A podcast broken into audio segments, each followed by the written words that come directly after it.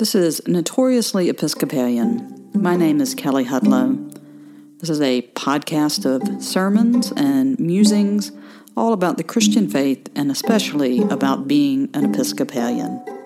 This is a sermon for the sixth Sunday after Pentecost, July 4th, 2021, offered at St. Barnabas Episcopal Church in Roanoke, Alabama.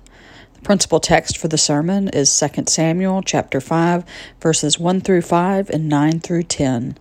David becomes king of united Israel. May I speak in the name of one God, Father, Son, and Holy Spirit. Amen. The books of 1st and 2nd Samuel, which offer sort of continual readings through this part of the summer, are normally noted for their detail and drama that they create. The authors of these texts often give us sort of the internal monologue that's going on with characters. These are the books where we hear the drama of David being selected, even though he was the youngest son and anointed by Samuel. We get the great story of, this, of the defeat of Goliath by David. We get this long saga of this ongoing conflict between David and King Saul, where they play a bit of cat and mouse back and forth, chasing each other. But then this morning, when we get to what is sort of the triumphal moment for David's story, we get just a handful of sentences. It seems rather anticlimactic when you compare it to everything that went before this point and what's going to come after this point in the story of David. Here, David finally is made king of all of Israel, and it's noted that there was some bargaining and a covenant. And oh, by the way, he calls this new city the city of David. And then we move on to the next story.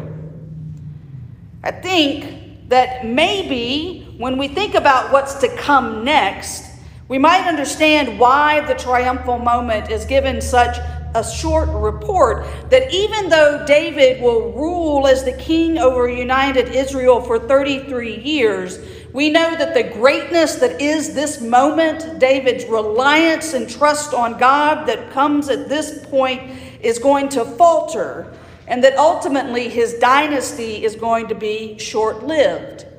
And so maybe a fleeting few sentences is all that needs to be there to capture a moment that's going to pass so quickly.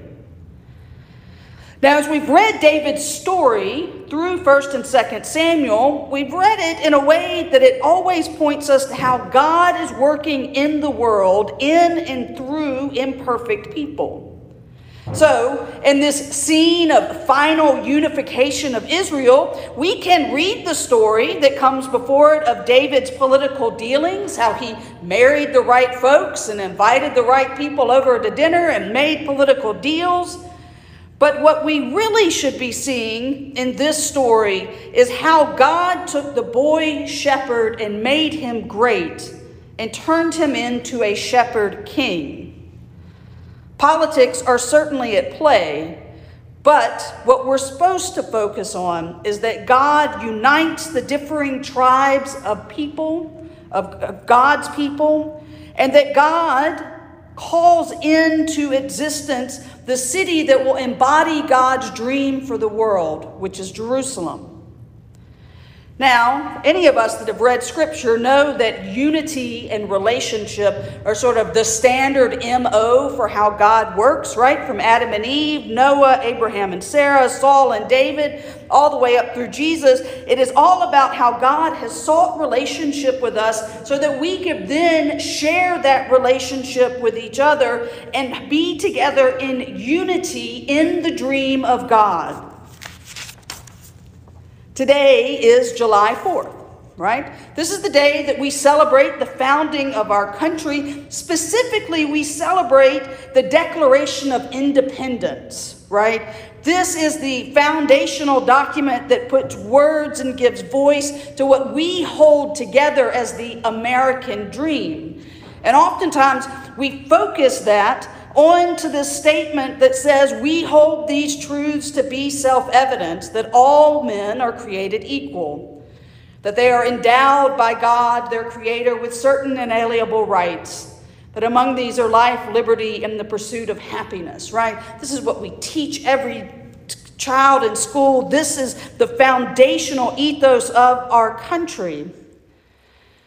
But Today, we stand here also holding that here's this wonderful straight statement of the American dream, and we know that there's this long history of how we have not always lived into that dream. That almost from the moment that those words were written and spoken out into the world, that we were grasping after a dream that was too big for us to fully realize.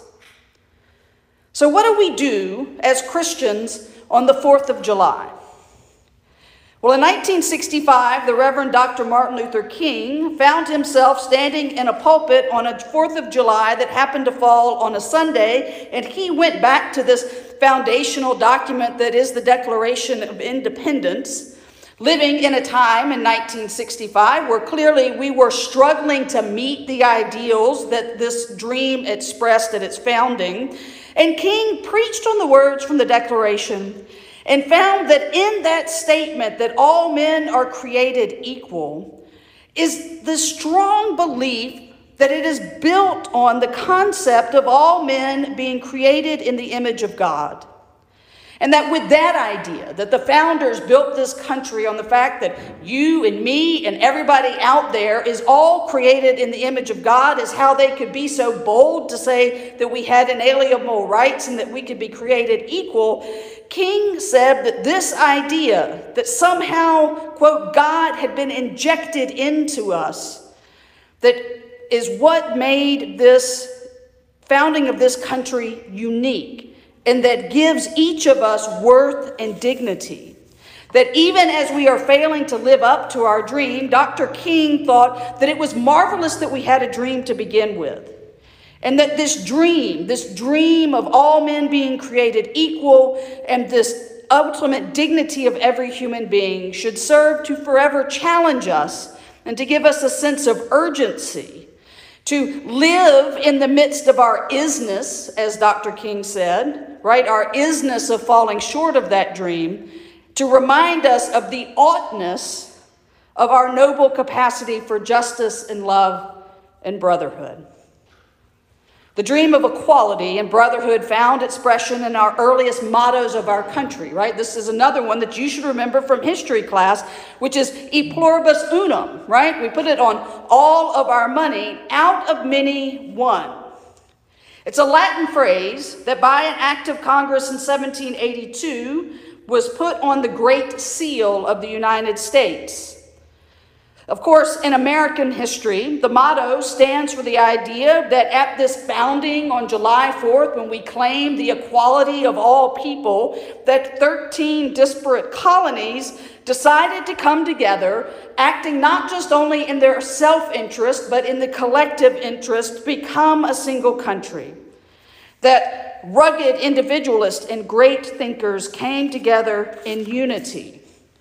Now, the phrase wasn't original to America, right? It came in the 1700s. It was actually a popular tagline for a newly developing art form called a magazine that collected articles from many sources to produce a single issue, right? So, out of many submissions comes one magazine. It's not quite as exciting anymore. But if we go back even further to where it originated, most people think it comes from Cicero and that it's a paraphrase of a quote from him from the first century that says, When each person loves the other as much as himself, it makes one out of many.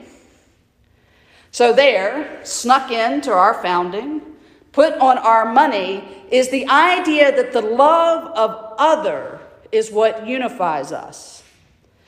Now, Christians should sort of get this, right? This should sound a little bit familiar. Jesus, on the last night before he was arrested and crucified, sat with his disciples and said, I give you a new commandment that you have love for one another.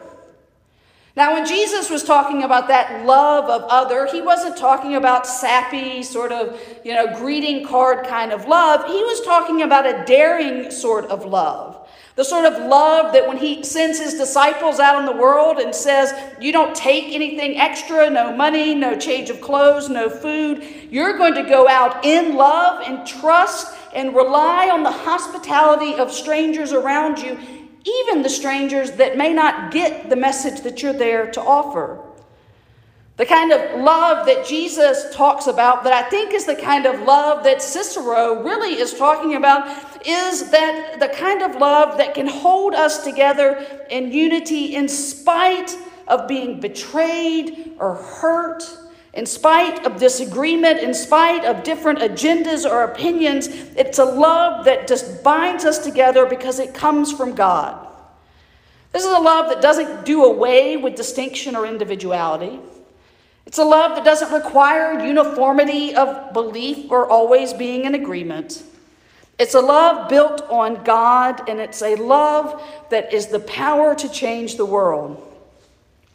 Now, Jesus, after he gives the disciples this commandment that they should have love for one another, he then says this prayer that is a dream of God sort of prayer because at the moment it is uttered, it is impossible for us to live into it, right? He prays for his disciples that they will be one, right? That they will be one so that the world may know that God loves them and loves the world and can believe in what Jesus has come to do.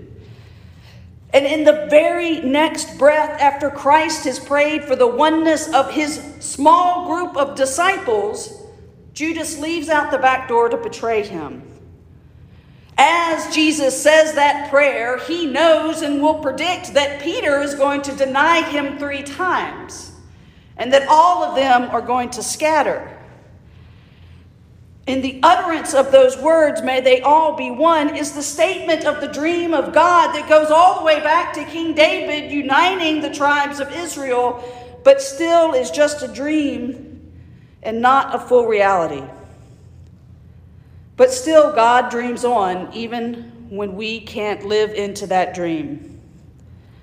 This kind of love that can make us one, that can hold us together, is demanding it demands that we love our neighbor as ourself. It demands that we love our enemies. It demands that we love even those when we have been betrayed. It's the love that Jesus calls us to and that will take our individual brokenness and knit us together into a community of God. This is the love as apostle as the apostle Paul, a one-time persecutor of the church would call it, that can endure all things and hope all things. It's the love that endures the cross and destroys the grave. It is that love that we are given by God, and it is that love that can make us one. So, what as we as Christians should do on July 4th? As we stand here and celebrate the founding of our country that was built on such big and noble ideas that so quickly remained only a dream and that we failed to live into.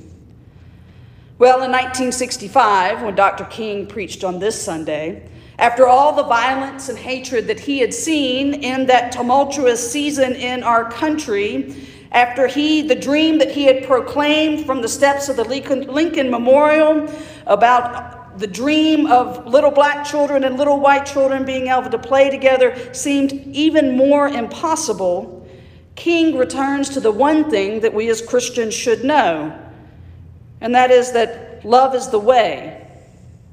King said, Love is the only absolute.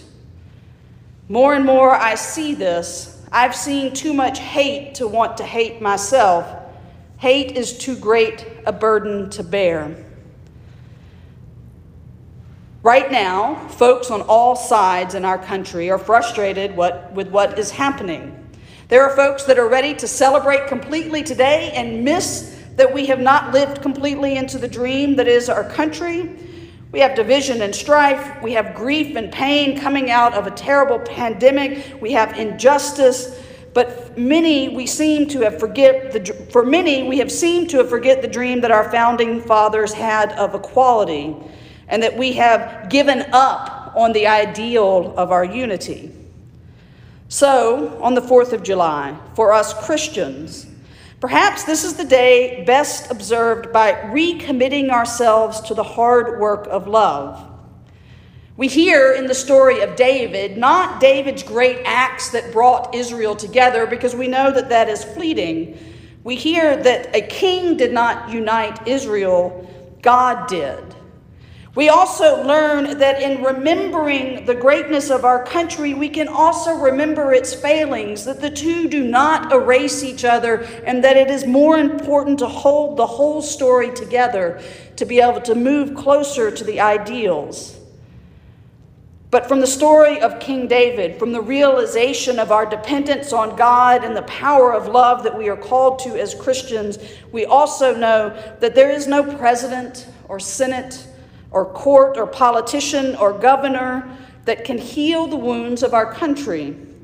There is no one person or program or agenda that's the magic fix to whatever we find ourselves in at the moment. That it's going to take all of us, the many, to commit ourselves to love so that we can find our way in how to live into being the one that our country dreamed about at its beginning. So, on this 4th of July, let us take a moment to say a prayer for ourselves and the work that we are called to do and our country. Grant, O oh God, that your holy and life giving spirit may so move every human heart, and especially the hearts of the people of this land, that barriers which divide us may crumble, suspicions disappear, and hatred cease and give to the people of our country a zeal for justice and the strength of forbearance, that we may use our liberty in accordance with your gracious will. Through Jesus Christ our Lord, who lives and reigns with you in the Holy Spirit, one God, forever and ever. Amen.